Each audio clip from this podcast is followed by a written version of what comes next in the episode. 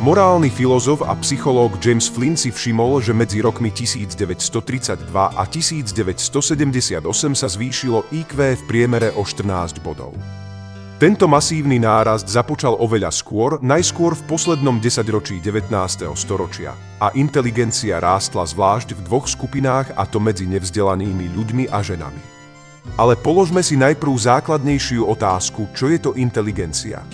Jednoznačná odpoveď neexistuje, zvlášť nie medzi tými, ktorí výskumu inteligencie zasvetili profesijný život. Vidíme teda z definície, ktorú formuloval James Flynn, novozélandský nestor tohto výskumu. Inteligencia je súborom zručností, medzi ktoré patrí abstraktné a logické myslenie.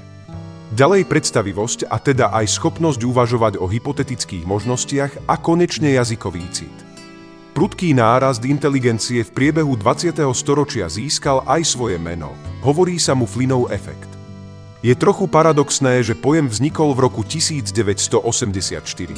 V tom čase sa už rodili ľudia, ktorých inteligenčný kvocient bude svedectvom toho, že nárast nie je nezvratný. Inteligencia stúpala po celé šesťdesiate roky. V sedemdesiatych rokoch stagnovala a v osemdesiatych začala padať. Priemerné tempo poklesu sa pohybuje okolo troch bodov za desaťročia, čo znamená, že medzi rokmi tisíc deväťsto sedemdesiatpäť a dvetisícdvadsať sa priemerný inteligenčný kvocient znížil o trinásť a pol bodu. Možno síce namietať, že í kvé nie je všetko, a to je určite pravda. Ale úplne nepodstatné tiež nebude. Existujú štúdie dokazujúce, že ľudia s vyššou inteligenciou žijú v priemere dlhšie. Lepšie sa vysporiadajú s psychickými chorobami i stresom, majú vyššie platy a celkovo vykazujú väčšiu spokojnosť. Ak nastáva pokles, zrejme sa to prejaví aj na kvalite života, ale pominúť by sme tiež nemali okolnosť, že zručnosti, ktoré merajú inteligenčné testy, sú kľúčové pre prospievanie demokracie. Celú esej Terezy Matýčkovej si môžete prečítať v knihe Boh je mŕtvy, nič nie je dovolené, ktorá práve vychádza v edícii Echo.